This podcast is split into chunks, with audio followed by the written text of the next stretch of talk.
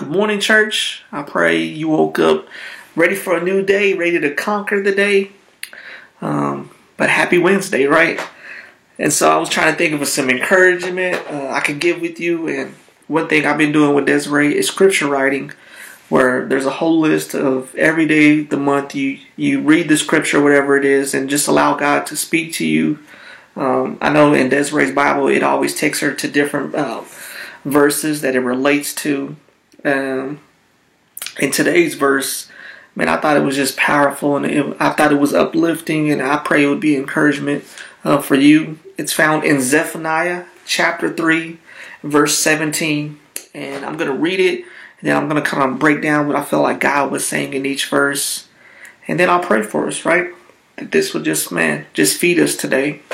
And so it says, For the Lord your God is living among you, He is a mighty Savior. He will take delight in you with gladness.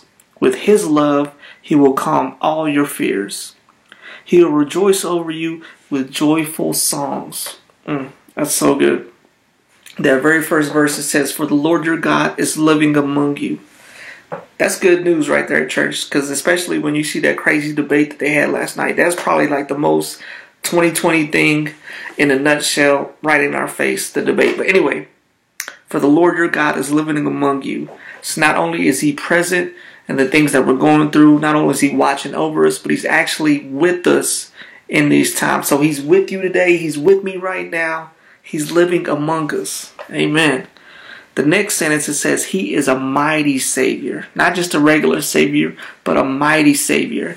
So that means it doesn't matter how deep things get, how dangerous a situation we are, God still possesses the power and the strength to pull us out of it and save us. And I know, man, I need saving all the time. The next uh, sentence it says, He will take delight in you with gladness.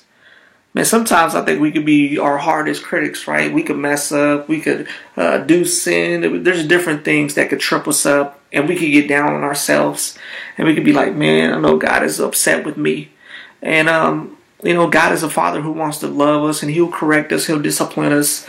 Uh, but never get it twisted that when God sees you, he sees his child, he sees his daughter, he sees his son, and he actually sees, man, just you give him so much love. I don't think we comprehend it sometimes. Um, but that's what he sees. He sees love. We make him happy. You make God happy. No matter what your situation is, you're his child. He loves you and you make him happy. The next sentence it says, With his love, he will calm all your fears. Mm. With his love, he will calm all your fears. When we press into God's love, um, man, all the things of our fears, our worries, our doubts, it all gets drowned out. And it gets replaced with the love that is unshakable, that is constant, that is overflowing, that is empowering. Oof. That's a good love right there, church. And the last sentence says, He will rejoice over you with joyful songs. I love that. It said not just one song, it said songs, right? So there's more than one. And what kind of songs are they? Joyful. So that means that they're loud. In fact, others can hear it, others can see it. He's going to give you a song that you can sing. And so, man, that, that's so good. It's not a sad song either, right? It says he rejoices over us with joyful songs. So they're happy things, they're good things. Uh, man, so I, I, just pray that that would encourage you today, um, no matter how the week leading up to it has been, um, that you would find comfort in knowing that, man, God is there. Okay, there's no situation too great for Him. What else did we say? That you make Him happy. Uh, that with His love we could conquer all things, and that He's given us a new song and constantly singing over us with good songs that are joyful. Amen. So let me pray for us. Father, I just thank you for your word.